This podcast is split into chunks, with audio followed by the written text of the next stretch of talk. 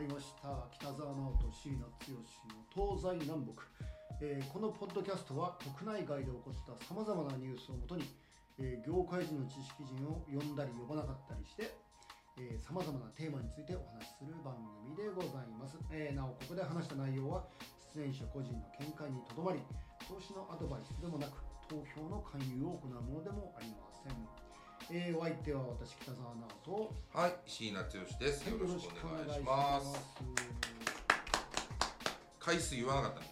そうね14第13回13回。うん13あれ回さっきも13回じゃなかったっさっきはね実はこれ撮り直ししてるからねけあ、リテイクだからね。13回だからということなんで13回です13回ね。13回でおはい願いします、ということでねまああの今回はちょっとあの政治の話をしたいと思ってますあのはい。というのもね今年はなんかその世界的に選挙の年と言われてるらしくそうね、この間も台湾の総統選挙あありましたねはい。日本は、日本はね、あの、うん、あるかもしれない。あの、まあ、なあの普段普通に行けばないね。ない。岸田せん岸田総理の黄金の選挙のない3年間みたいなことが言われてたような気がするけど。ただまあだから4月に補選が補選うん、補選が3つあるね今のなかなかね、うん、補欠選挙。補欠選挙。補欠選挙がある。亡くなった方辞めた方がなるほどねいらっしゃる。うんね、東南アジアとかでも結構あったりとか。あれ？ロシアもあるよね。ロシアもあるっていう。で EU も、2位はちょっと分かんないけど、うん。今パッと出てこないけど、うん。で何よりアメリカ大統領選挙うんうん、そうなんでということで、えっと、アメリカの大統領選挙っていうのがもう本当にあの紙面を賑わしていて、まあね、いろんなニュースあると思うんだけどもうん、はい。今2月でございますが椎名さんどんなニュースを大統領選選ばれましたか？えー、っとうん。2月の4日。ほえー民主党候補者選び。ううん。南部サウスカロライナ州予備選挙でバイデン大統領が勝利うん。これ NHK のニュースですね。なるほど。でうん。1月24お日。もう一個ある。アメリカ大統領選挙共和党候補者選びうん第2戦、ニューハンプシャー州予備選トランプ氏が勝利。おなるほど。バイデンとトランプさん。はい。なんか数年前も聞いた名前ですね。そうですね、うん。あの2020年の選挙だったからね。ということで、まあ、今回はそのアメリカ大統領選ってこう、ね、我々の国とも関係なかったようでなんか結構あったりもする中でもう本当に主要なこうメディアがなんだかんだこのアメリカの大統領選っていうのを追っている中で今一つよくわからないというのがあるのでちょっとこの仕組み周りをですねあの、はい。いい感じであの特にあの元現政治家のあの現じゃないの？現ではない。元政治家の新田剛さんに、えーご解説解説いただこうと。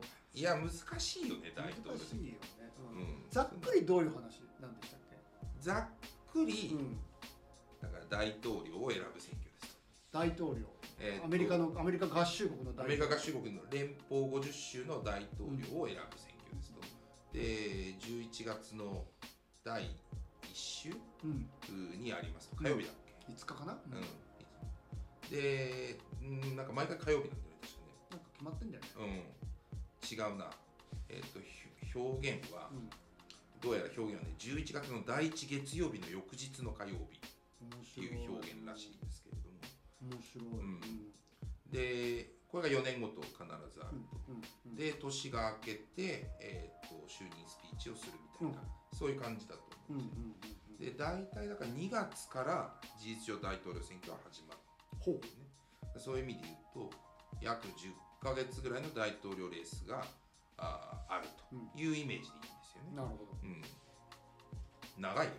長い。長いけどさっきの話でさ民主党の候補者選びっていう話だし、えーこううんサウスカロライナ州で州予備選挙でとかね。はいはい。これ共和党も共和党候補者選びそうだね予備選とか言ってて。はい。となるとえっ、となんかこれ予備選って話が出てきて予備選挙って話が出るんだけどこれどういう話なんですか？予備選挙っていうのはうん。だから候補者選びをする選挙ですという理解でいいんだよね。でだから11月のその、えー第1月曜日の翌日の火曜日あの、に行われる本ちゃんの大統領選挙のおに立候補する人をお各党で選ぶ選挙というのが予備選挙。なかなかよくわかりにくいけどね。要はそこからあれだよね。そのわかりづらいね。1年かけてまあ実際2年なんだけどかけてその、えー全米の国民がみんなこう大統領は誰かっていうのを選ぼうぜっていうそういう簡単なプロセスではなくてまず、まあ、こう二大政党と言われる民主党と共和党の、えーそれぞれの党の中から自分たちの推しを決めようみたいなそういうことをまずやるのが予備選挙ってそういう話だからね党まあそういう意味で言うとあくまでも党の中のプロセスっていう理解でいいんだよね予備選挙そうだよね。別に憲法に何も書いてないんだろうん。うね、で共和党の党の中のプロセス。うん。は予備選挙といって、えーアメリカ50州でそれぞれ2月から5月ぐらいまで、えー、大体50州でやっている。うん、2月からなんだ、うん。まあ、1月24日のニュースで第2戦って書いてあったから1月下旬ぐらいから始まってるのかもしれないけどおおむね2月ぐらいからってうん言われているよね。でもこれ民主党も共和党もやりますと、やりますと、うん。いうことやね、うん。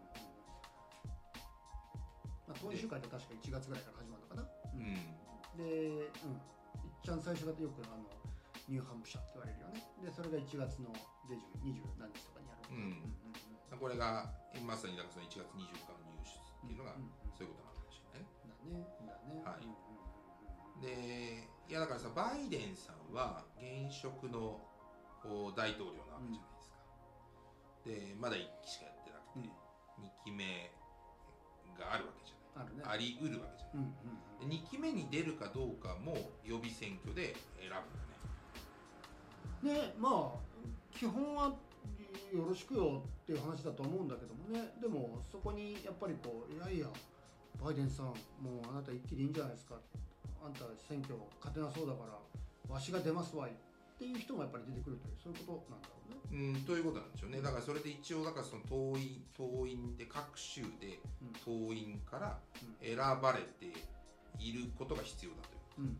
うん。そういう意味であの、まあ、選挙に長いプロセスをかけることによってきちんと、えーあのなんだろうその最後に選ばれた大統領に正当性をきちんと持たせるっていう、うん。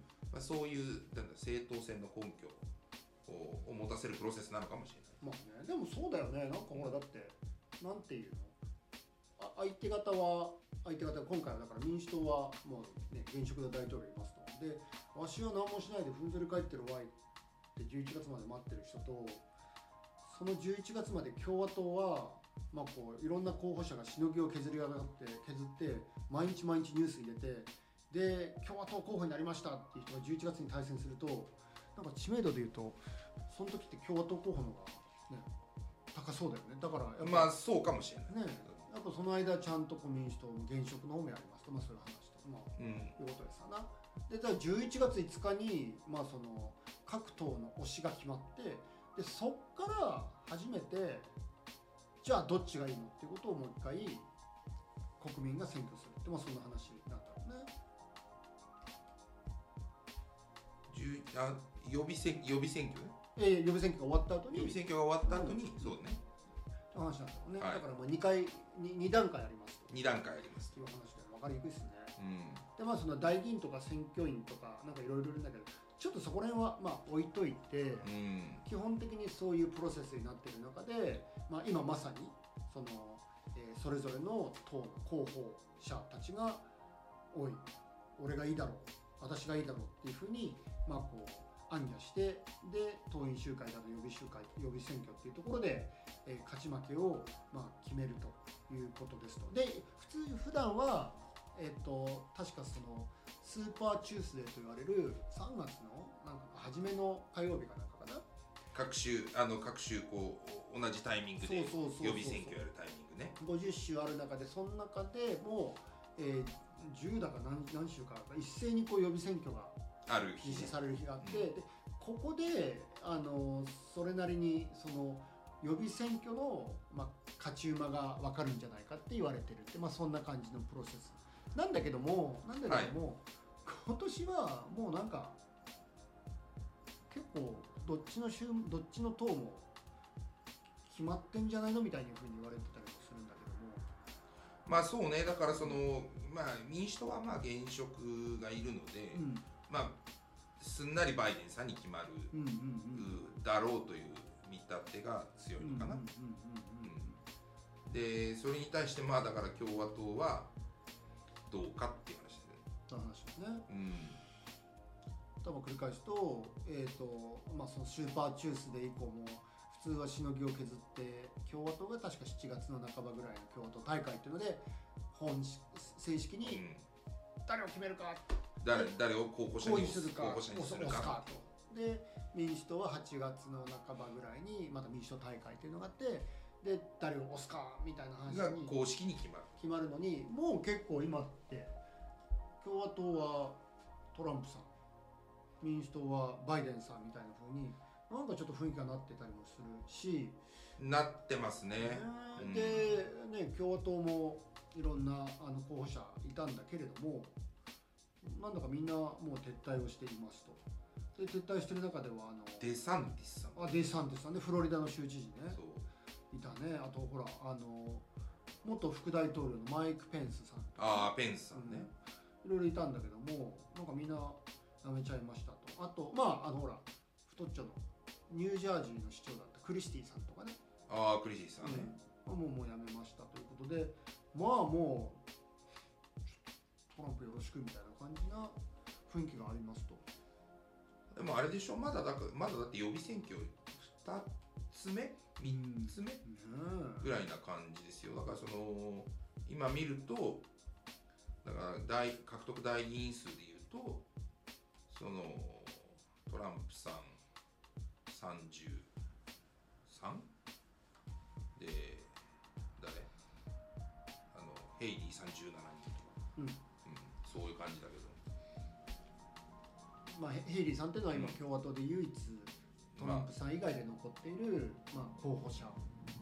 候補候補者候補なんだけども。そうだね。候補者候補だね、うん、なかなかねっていうことで。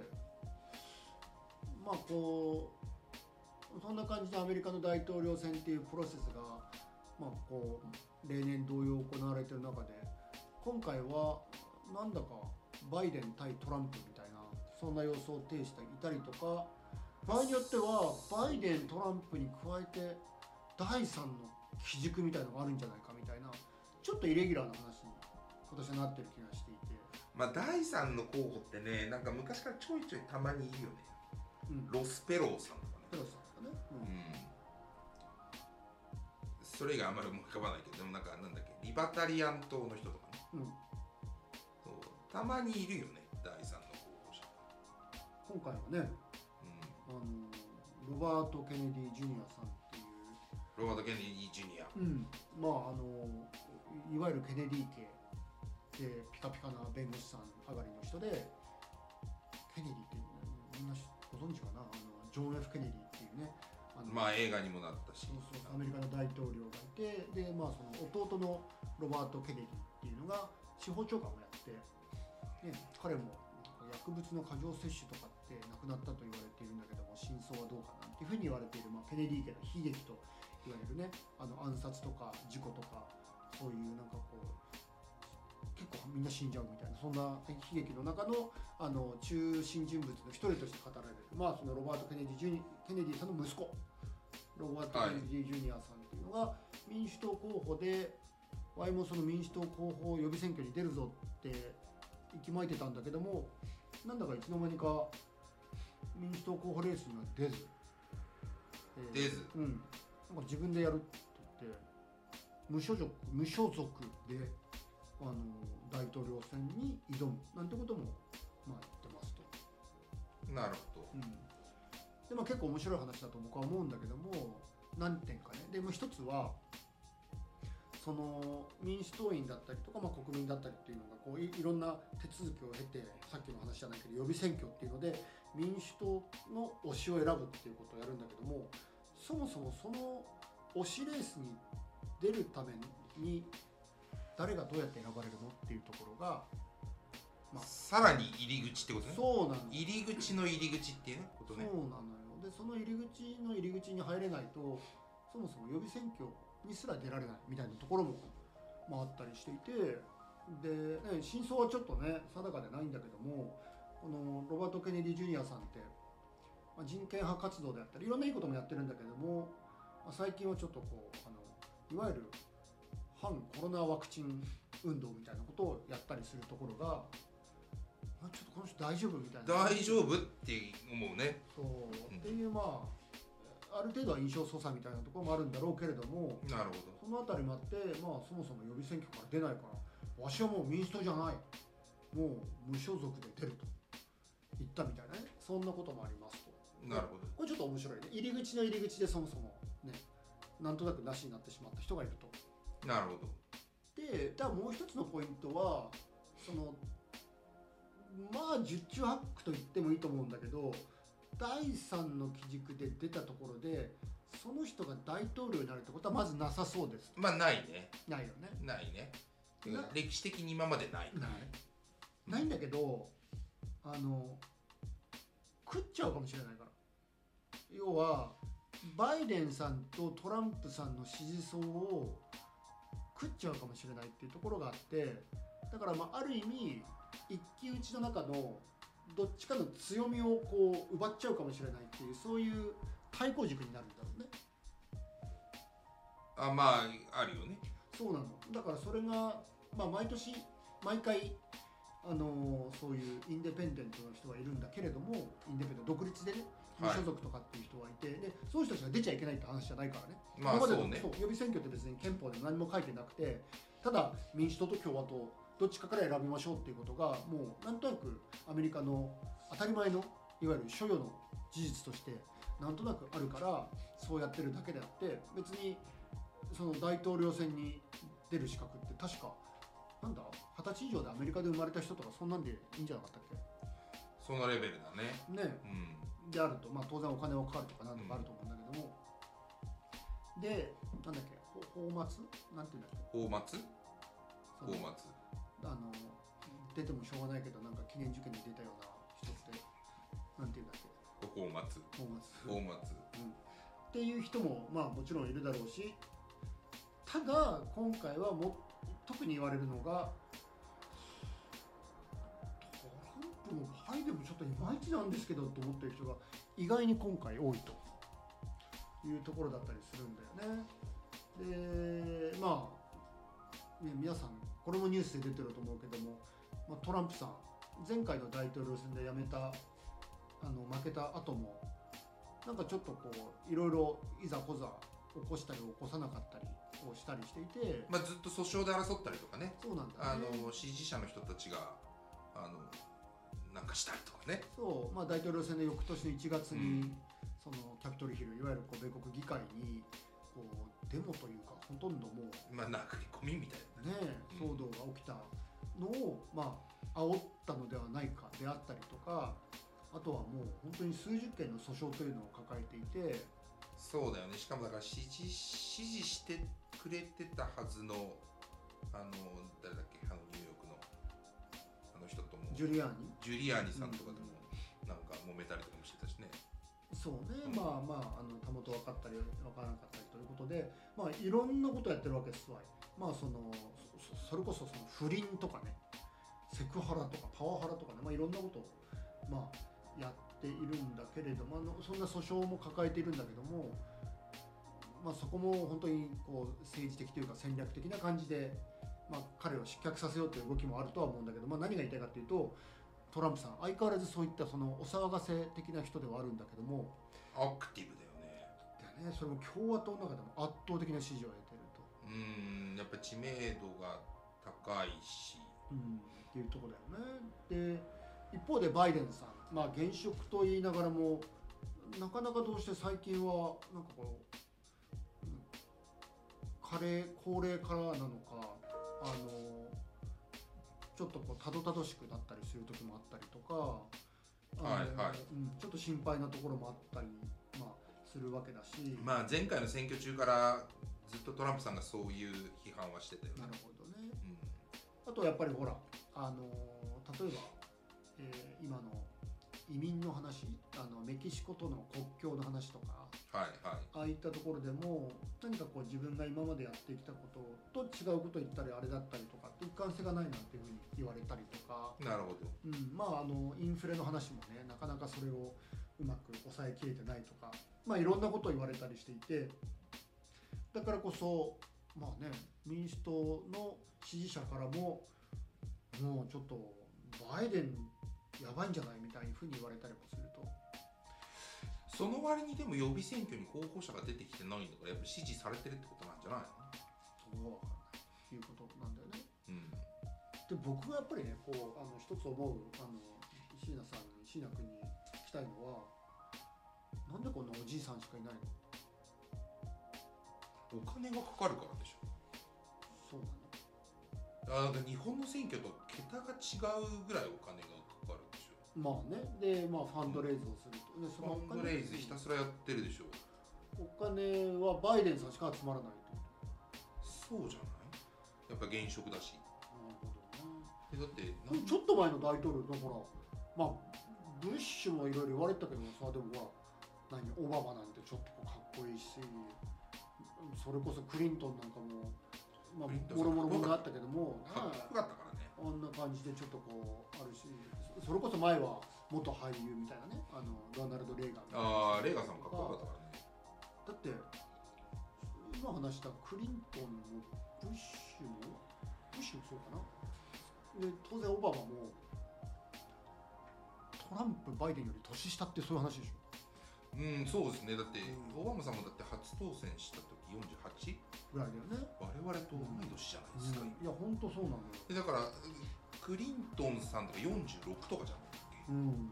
いやあの時のねクリントンささんはかっこよかったですよ。かっこいいかっこいいかっこいいしそのぐらいね皆さんまだお若いにもかかわらずその人たちは出てないですと。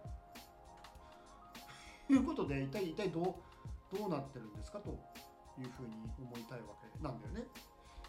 でなんでなんでなんででしょうね。なんででしょうね。今のアメリカのムードが本当にうんそういうムードなの？なんかねおかしいよね。確かにだからそのクリントンさんとかオバマさんとかは、うん。少なくともだからあのね若い人若かったしね。でななんで70とか80とか。ね。うん。そうやっぱだからクリントンだから就任時の年齢46歳154日って書いてあるから、そうだそうだね。ちなみにギリギリあれだったね。ビル・クリントンとジョージ・ W・ ブッシュは同い年でであのトランプさんと同い年っぽい、おおうんおおまあうん細かい話だけどね。でも少なくともオバマさんは若いわけだし。そうだね。だしねもうだって2期前とか 2, 2, 2人前とか 3, 3人前とかの大統領と同い年ないし、まあね、バイデンさんに至っては年上の人たちしかいないというまあ謎の話はあるということで僕ねこれ前も言われたことあるんですよ。あの去るアメリカのいわゆるロビングファームはいはい。ロビーストたちの団体とミーティングしてる時に彼らから聞かれたむしろな なんでこんなやつしかいないと思うだろうって。で言われたのがもうあまりに今大統領やるのが大変すぎてみんなやりたくないんだよ。ああまあそれはあるかもしれない。日本の政治家も結構そのその側面あるよね。ね。だからだからその表に出たら叩かれで右に右に行ったら叩かれ左に行ったら叩かれてだから要するに両手両足縛られてるような状況で何しても叩かれる。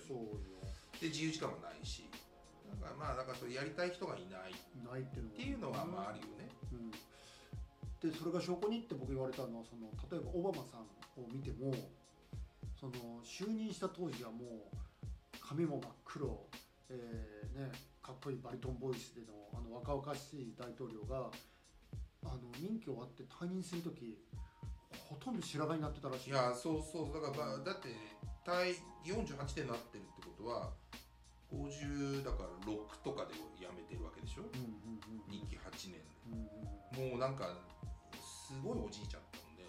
ね。そうやっぱだからまあ特にだからそのアメリカの大統領の特にだからそのね自国のことだけ考えてればいいわけじゃないポジションだし、意思決定ポジションとしてはものすごくいろんなことを決めなきゃいけないだろうから、まあ大変っていうのはあるよね。そうよね。いやそうよ。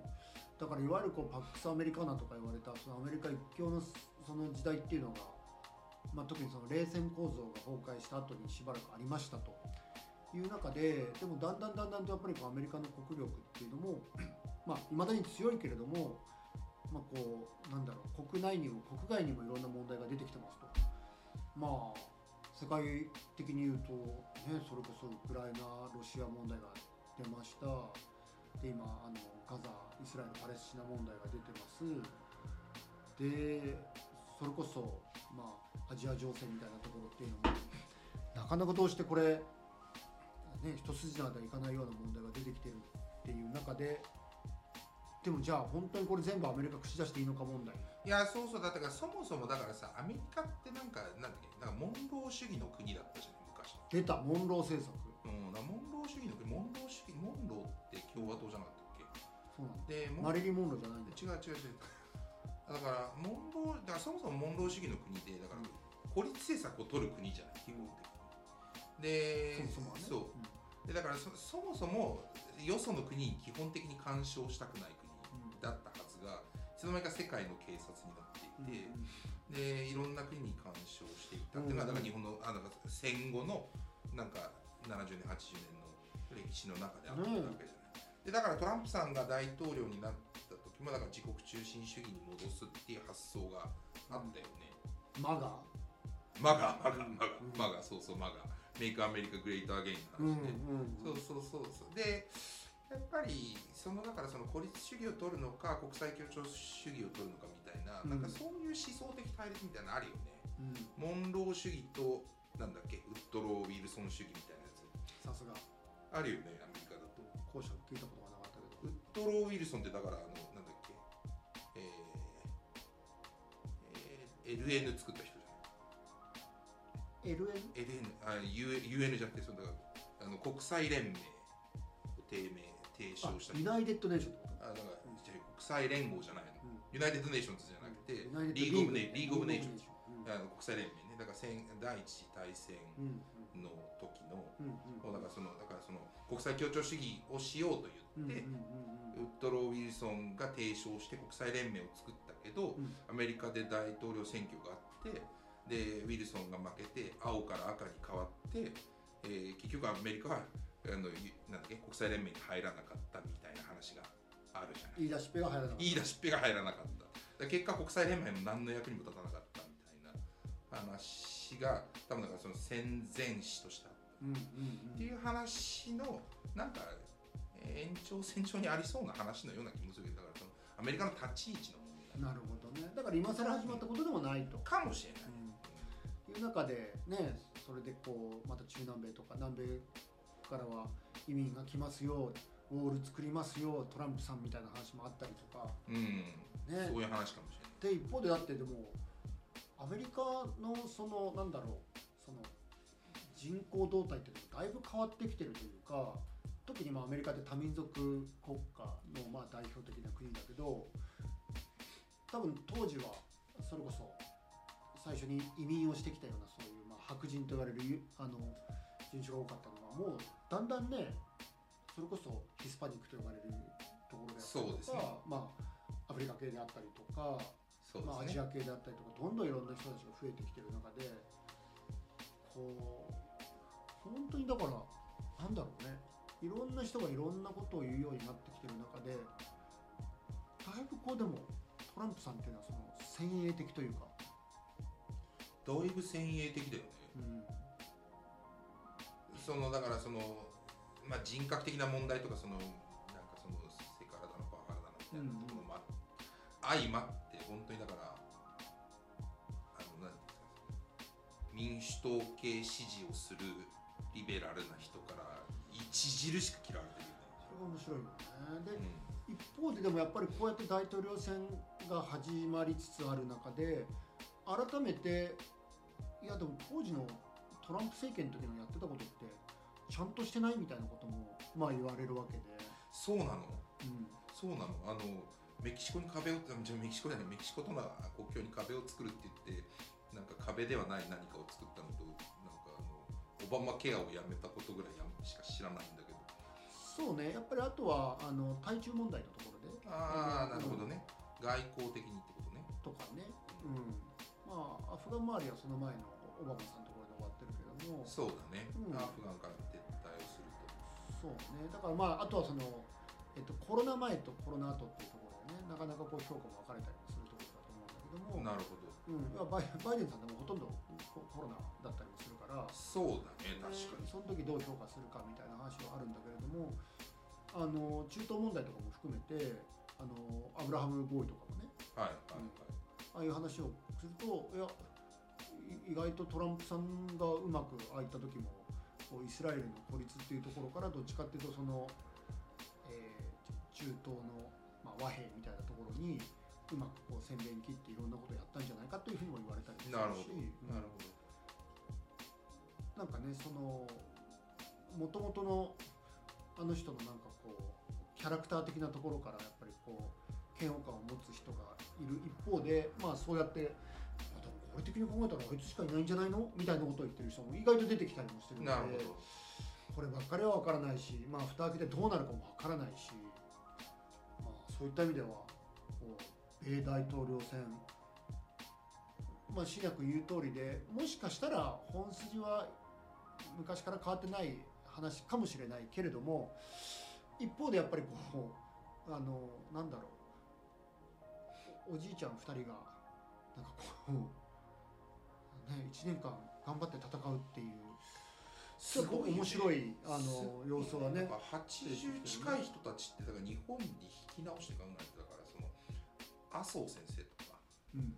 二階先生とかみたいな、うん。こう年齢間の人ってことですよね、うん。がそのアメリカ全土を何度も、まあ、プライベートジェット乗って往復しながら、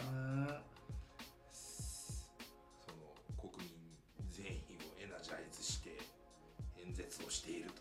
おっしゃる通り。いやすごいタフだなと思いますね、本当だね、うん、アメリカの大統領選挙ってやっぱだからそのアメリカのうん。そのアメリカというあのだからその国の大統領を選ぶというだけあってやっぱ大変だなと、おっしゃる通りでございうん。ます、ねそれこそ米国の、えー平均寿命男性の平均寿命を優に超える2人が米国のトップを争うという、まあ、こういう面白いあの状況にあるということですが、まあそのね、あの裁判しかりトランプさんの抱えている裁判しかり、まあ、その第三の基軸と呼ばれるような人たちがどんな動きをするかみたいなこともしかり、まあ、まだまだ目が離せないあの米大統領選なのかなというふうにも思っておりますので、まあ、引き続きこのポッドキャストでも、えー動きを追いながらというふうに思いますが。